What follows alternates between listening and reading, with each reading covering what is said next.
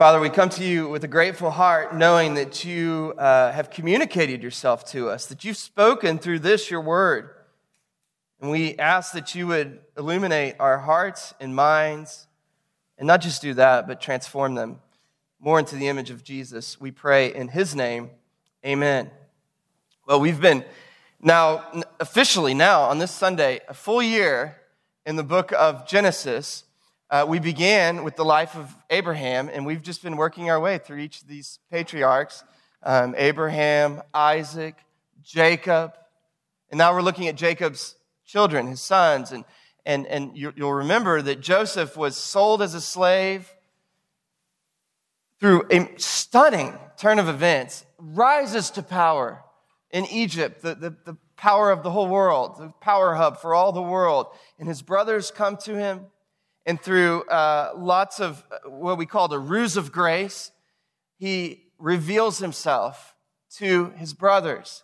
And we're now seeing the aftermath of that incredible revelation of Joseph to his brothers. I'm Joseph, the one you sold into slavery, and I'm now the king of Egypt, second only to Pharaoh.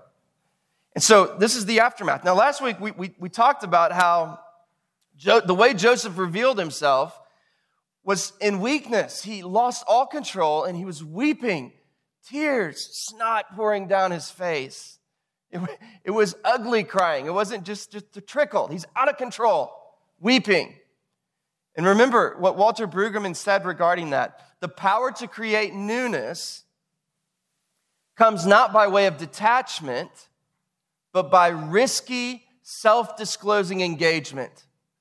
That if you want to create newness in your life, if Joseph wants to create newness, it doesn't come from staying detached, huddled, hiding behind the power of Egypt, hiding behind a mask. It comes as he reveals himself, discloses himself by coming near them in weakness. And we saw last week on the other side of that revelation was reward, resurrection, refuge, and now the family of faith is making their way. They've, they've, the brothers have returned from Egypt. They've told Jacob what happened. And now they're making their way as a family, all the sons, all the kin, 70 in all, they're making their way to Egypt. And what we're going to see when they get there is a sweet reunion. Three things that I'm going to mention sweet reunion, a modest request, and a powerful blessing sweet reunion, modest requests, and powerful blessing. Now, it's really hard to believe in what you cannot see. Jacob, remember, it's been 20 something years, and Jacob is told that his son Joseph is still alive. Jacob has thought for the last two decades plus that his son was dead, that a wild beast killed him. And now all of a sudden, all, all, all of that has changed. Your son is alive, but he's yet to see Joseph. You can imagine he's probably having difficulty at times believing that it's actually true, that his son Joseph really is alive. Have you ever had a promise that was so sweet? It's hard to believe it was even true. That's, that's what Jacob is dealing with. And, and that's actually what we all deal with as Christians. This is part of our central task as a church the promises of God to us in Christ, in His gospel, are difficult to believe, hard for us to get into our hearts and to begin like operating out of them. And so we come week in and week out to simply remind ourselves of these promises and to speak to the word speaks to us, the song, the sacraments, they tell us it's real. The promises are real. The promises are real. Okay? And so Jacob's dealing with that. And look at who's leading the journey to Egypt. Look at verse 28. Jacob sends Judah ahead of him to Joseph to show the way before him in Goshen. Judah. Again, we, I, I can't get enough of this, of Judah, the character. And I, we, every week we talk about him. But he's worth talking about because a complete transformation has happened in Judah. Judah was the one who led the division of the family. Remember? He's the one who sold Joseph. He said, It's my idea. Let's do this. Let's sell him as a slave. That was Judah's leadership. 20 plus years ago. And here he is leading the family in reunion, not division. It's a complete 180 from where he was. And this faith of ours that we believe in, we believe people can change. That's a, that's a claim central to Christianity that people can change, redemption is possible. But again, this too is hard to believe, isn't it? That we can actually change, that people have that, that people can change. And I would say, apart from revelation, it's almost impossible to believe. If you look at kind of the ancient world, they, they, they place so much emphasis on fate. That things were not changed, things were locked in. And, and, and think about this the Greeks, they had the belief that there were three old, elderly women who were just sewing up in the cosmos, sewing up the fate of all humanity. And there, there were three, there was Clotho, which is where we get our word clothes, spinner. There was Lachesis, a lotter of fates. And then listen to this one, Atropos, which meant inflexible. Right? This is how the gods were. This is how fate worked. It worked inflexibly. So you have you know, a set of characteristics. You have you, you have what you're working with, but there's no, there's no real changing possible. But Scripture lands into planet Earth, the revelation of God, like a bomb, and it says, people can change. People can change, and we've seen it throughout, but we've seen it particularly with Judah. It's been slow, it's been subtle, and, and here's the thing, too we're getting a highlight reel of this family. I mean, we're talking decades and centuries that we've just been moving through kind of at a clip. And it's even when you speed it up, speed the history up, and you give a highlight reel, it's still slow and subtle to see Judah's change. But it's there. It's there.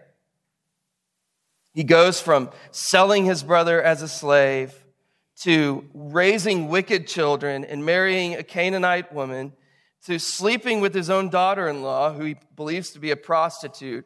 And then there's the conviction of sin that follows that. And from that point forward, Judah has been changed. And here he is again, a changed man, leading the family in this uh, glorious reunion.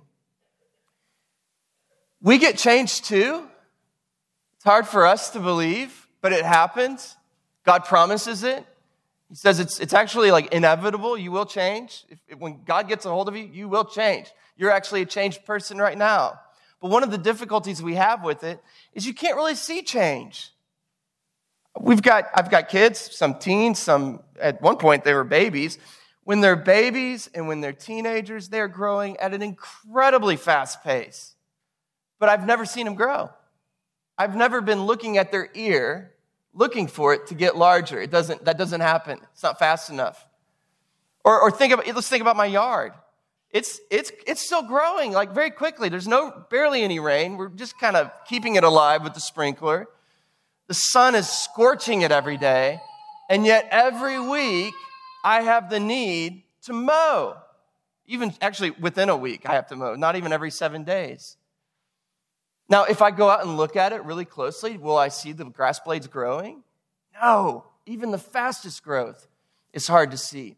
And so it is with spiritual growth. We can't see it, which is why we often don't believe in it. We have trouble believing in things we can't see. But it's real. Change happens. And that's the testimony of these scriptures. And so Judah is leading the way. He's a changed man. He's leading the way to, to reunion of the family. And as they approach, we see that Joseph can't contain the excitement. Look at verse 29. Rather than waiting, Joseph prepared his chariot. He went up to meet Israel, Jacob, his father, in Goshen, right? He just, he just can't wait. He can't wait for them to arrive. He's like a little kid that grandparents are coming, so he packs up his chariot and he goes out to meet them. And, ver, and, and then, um, and then it says that verse 29 he presented himself to him, he fell on his neck, and he wept for a good while.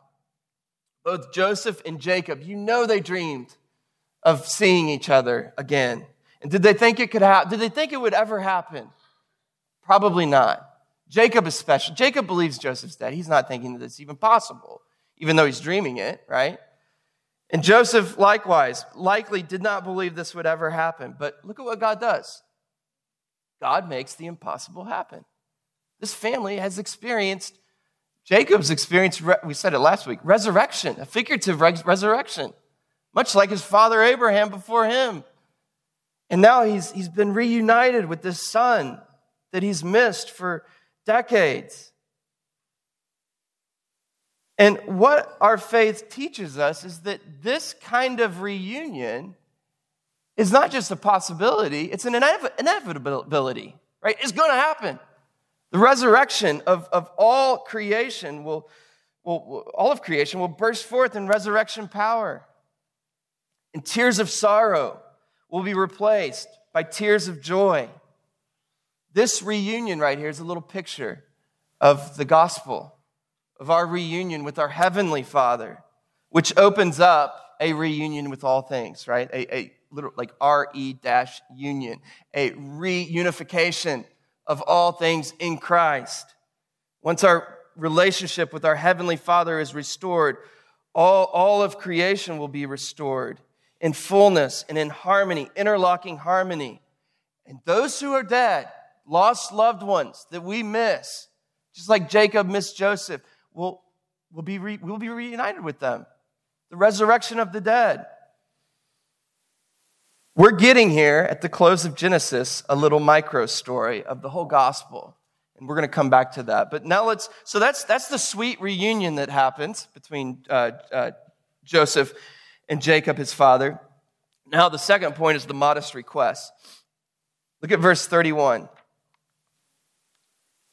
Joseph, now speaking to his brothers, says to, to the brothers, the, the father's household, all the family, he says, I will go up and I will tell Pharaoh and will say to him, My brothers and my father's household who were in the land of Canaan have come to me. The men are shepherds, for they've been keepers of livestock and they've brought their flocks and their herds and all that they have. And when Pharaoh calls you and, and says to you, What's your occupation? you shall say, Your servants have been keepers of livestock from our youth, even until now.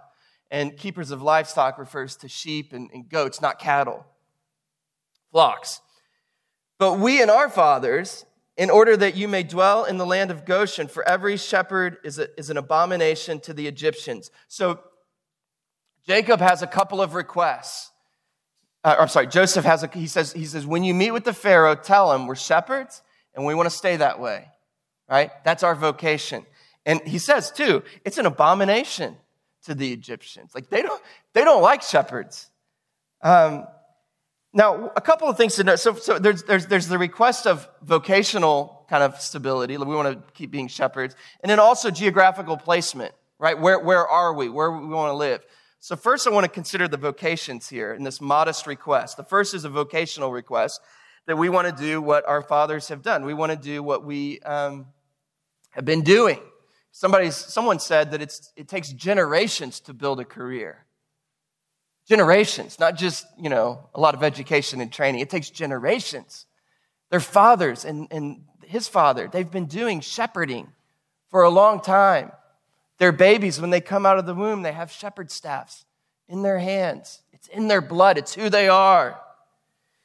And Joseph says, Don't, don't deny it. Be who you are. Be who God has made you in, in, in your uh, sojournings as pilgrims.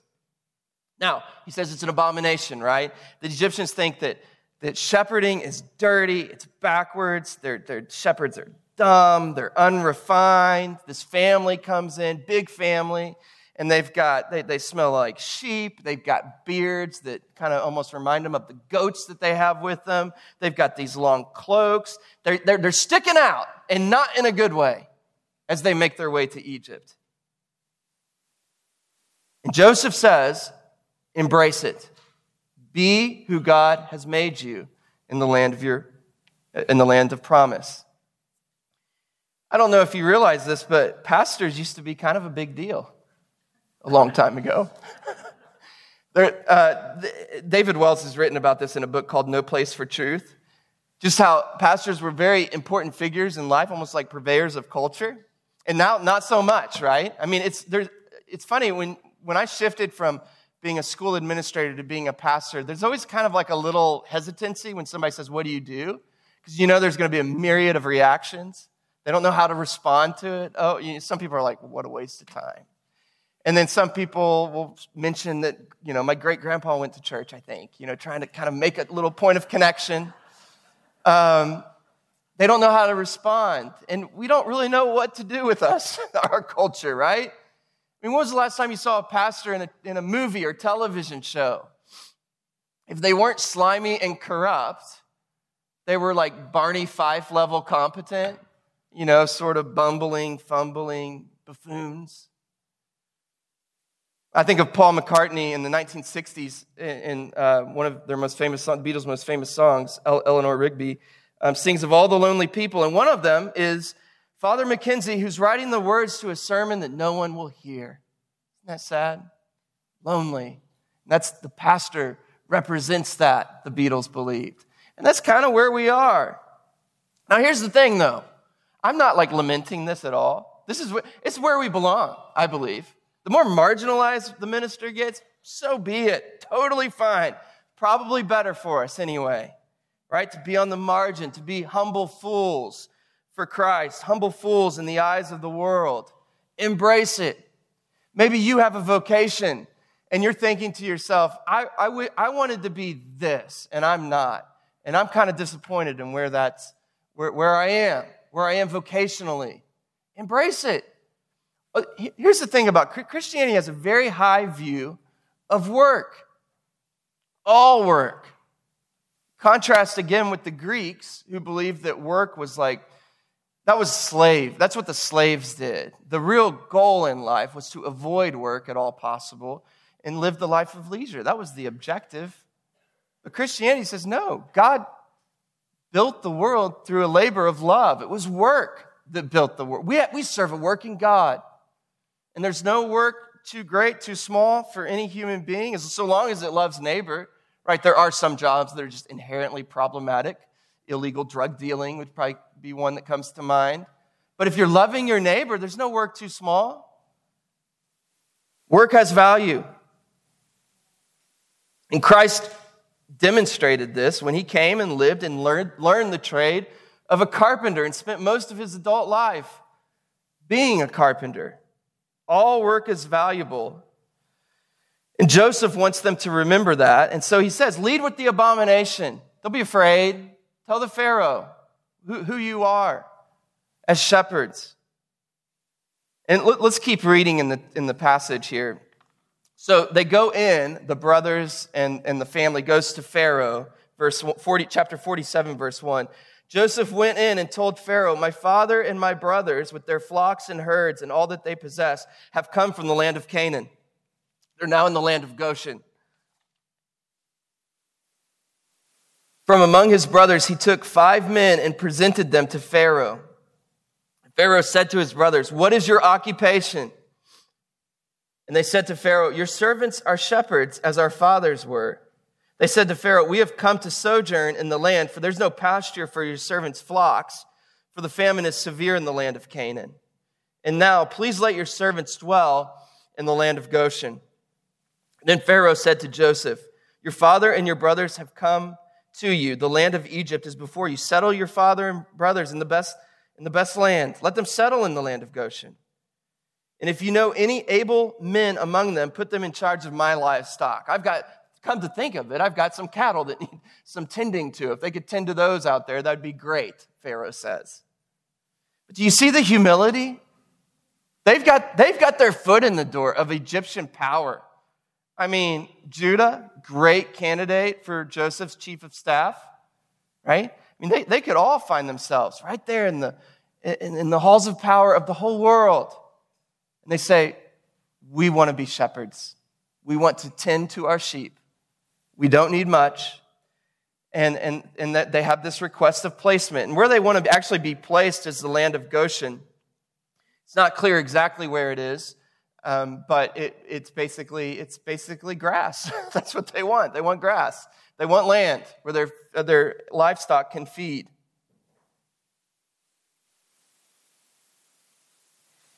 And I think there's something for us to be gleaned here. They're not home. And even when they were home in the land of promise, they're living as sojourners. And now here they are in Egypt outside the land of promise. they're living as sojourners. Os Guinness, decades ago, uh, said that we live in an ABC era. And what he, and what he meant by that was we live in an anything but Christian era. Our, our age, America and the West more generally, we kind of, we're, down with anything but Christianity. We don't like Christianity. We've been there, done that. We don't need any more of that, but we'll flirt around with other religions and kind of dabble here and there. We'll be open to those things, but Christianity, psh, we're done. And so, one of the questions that's come up and is much discussed, and I think rightfully so, is how do we relate to the culture around us? It's a really important question. How do we relate? I think there may be a little something to be gleaned here. The, the, the, brothers come and they say, All we want is land. We're not coming for a takeover of Egypt. We are operating on a different plane with different priorities. And I think this can be a model for us. Christian, we, we rightly feel as though the world is slipping away. And I think a lot of Christians, you'll hear um, a panic in their voice, a, nervousness. And I, I actually, not just about a year ago, met with a bunch of Christian men that were just ran into them. They were talking, and we got to talking, and there was a lot of nervousness about where the country was going, where things were heading. And I, I wonder if they hadn't forgotten what Peter says to the church that he's writing to in 1 Peter. He says in chapter 2, verses 9 through 11, You are a chosen race, a royal priesthood, a holy nation, a people for his own possession walk as sojourners and exiles. And I know we hear that and we think, well, yeah, but what if they take, what if they take our tax exempt status away? Well, we keep giving and we keep worshiping. What if they take our religious liberty away? Well, we keep gathering and we keep worshiping. What if they, what if they take our lives? Praise be to God, right? To live is Christ, to die is gain.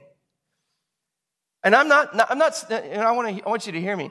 I'm not saying that we run from halls of power and run from stations of influence to the hills. That's not what I'm saying. To the extent that we can influence things, we certainly do. To the extent that we can work towards justice in our nation, we certainly work towards those things. If God has placed us there, it's a good work. But as I listen to some Christians talk about the country and the nation and where it's going, it seems to me that they've forgotten that God's got this, that God's kingdom will be established. Apart from, from our efforts, we're not the ones who bring the kingdom in. It's God and His Spirit. And as we get, actually, as we get more scooted to the margins of life, if that, if that happens, it seems as though that's happening, we can't forget who brings the kingdom in. In fact, to the extent that we get moved to the margins, it's setting up a greater exaltation of God's people in the end.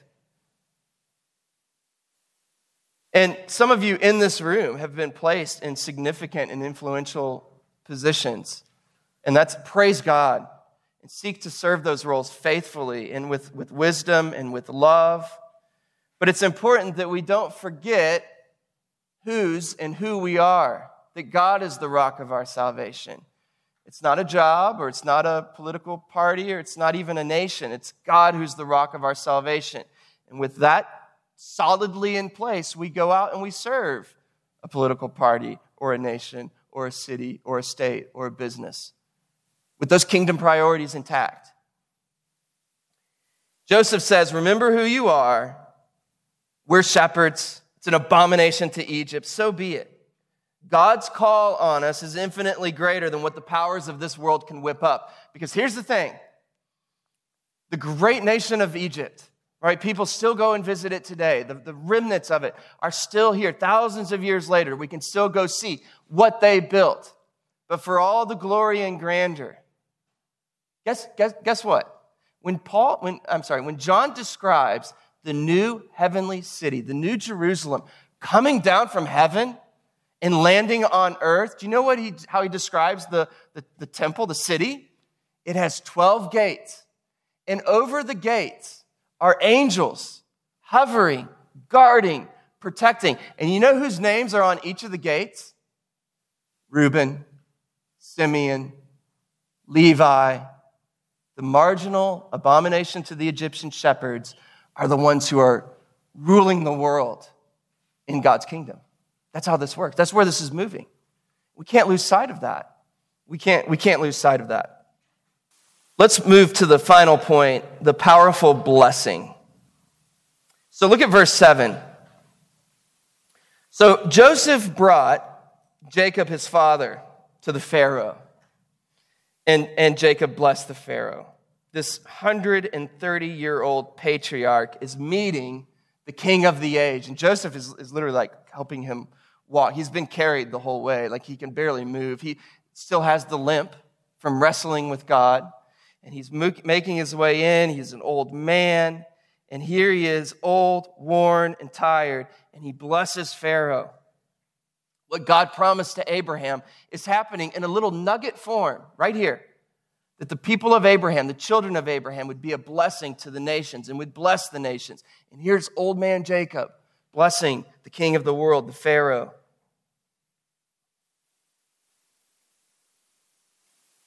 And I want us to notice that Jacob is not, he's not powerful. He's not physically, he's not strong. He's old. He's limping. He's handicapped but, his, but, he's, but he's more powerful than the most powerful man in the world. He's the one blessing the Pharaoh. He's got something that the Pharaoh doesn't have and needs the blessing of God. And that's because while Jacob doesn't have a good walk, he doesn't have his youth, he doesn't have his strength, he has God. And that makes, that makes the difference. He has God with him. Now, what we've been learning all along in this Joseph story is that God's uh, purposes and promises stand. And I, w- I want to come back to this anxiety that we often feel about maybe like where the world is going, where the culture is going, where all these things are happening. We've seen it so, so many times through this Joseph story. There were times where Joseph, there was, there was, it, was, it was an impossibility.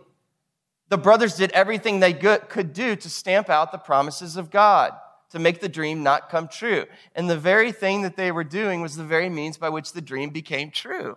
And the people in Joseph became the ruler of the world and of his brothers included. Right? You can't stand against the word of God. Let's keep reading. Verse 8 The Pharaoh said to Jacob, How many are the days of the years of your life? He looks at him, he's like, You're old. like, How old are you? And this is a significant question because the Egyptians are obsessed with death and aging. It's what they it's what they were all about. They had their makeup and they had their skin, their shaving, and everything was about youth. We want to look young. We want to look young. We're going to build, and while we're young, all we're going to do is prepare for death. The whole slave force was devoted to building these big tombs, essentially, the pyramids. They're obsessed with death. And so here the Pharaoh sees this old man coming in. How, how old are you and how'd you do it? This is what I want. I want long life. And Jacob said, verse 9, the days of the years of my sojourning are 130. Few and evil have been the days of the years of my life, and they have not attained to the days of the years of the life of my fathers in the days of their sojourning. And he's right. He, Jacob will live to be about 145. He's going to live just more than another, like more than another decade, like 14, 15 years. Isaac died at 180, Abraham died at 175. And then again, verse 10, we read that Jacob blessed Pharaoh, went out from the presence of Pharaoh, and then Joseph settles the family. Now, again, think about it. The book of Genesis, which we've been in for some time, has been setting up. It's be, the word literally means beginnings. It's been setting up the story of God, the story that would not take up the, the subject matter of the book of Genesis, but the whole Bible. And what God is giving us as He brings the book of Genesis to a close is a little micro story of the macro story that God is orchestrating in our lives throughout all the scriptures and throughout all time. It's the story of the gospel. And it bears repeating again, right? That just as Joseph Jacob's special son, was cast aside by his brothers and essentially left for dead, God would send his son, his special son, his one and only son, and his brothers would reject him. They would kill him, right, on a cross to atone for sin. And by God's power, he would be raised to the right hand, not of the Pharaoh and not over the kingdom of Egypt, but to the right hand of God, where he will rule and reign over all creation. And in the meantime, oh, let me say this just as Joseph is distributing salvation, physical salvation, in the form of food during a famine, Christ is exalted and by his Spirit is plucking up people from all across the globe, from his own family, from the, from the Jews, the people of God, but from all the nations, and he's drawing them to himself and he's giving them spiritual food, nourishment in the meantime. And in the meantime, our call is to live faithfully in the world, much as the family of faith is here whether the world's friendly to us, neutral to, towards us, or hates us. That's our call. And praise God if we can be a blessing to the world. Praise God if we find ourselves in stations and, and settings and posts where we can enact and influence change in light of the kingdom of God. Praise God. Seek that if you're there. But if things go badly, don't sweat it. God's got this. He's demonstrated time and time again that it's those on the margins who will be exalted, that will, rule, that will have their names etched on the throne of heaven. Let's pray. Father, we give you thanks for your promises. Help us to live our lives more in light of them, impress them deeper into our hearts, into our heads, and into every fiber of who we are. We pray that we would live in light of them, acting graciously, generously, lovingly, truthfully just as you did in your time uh, on earth. Make us more into the image of Christ, we pray. In his name, amen.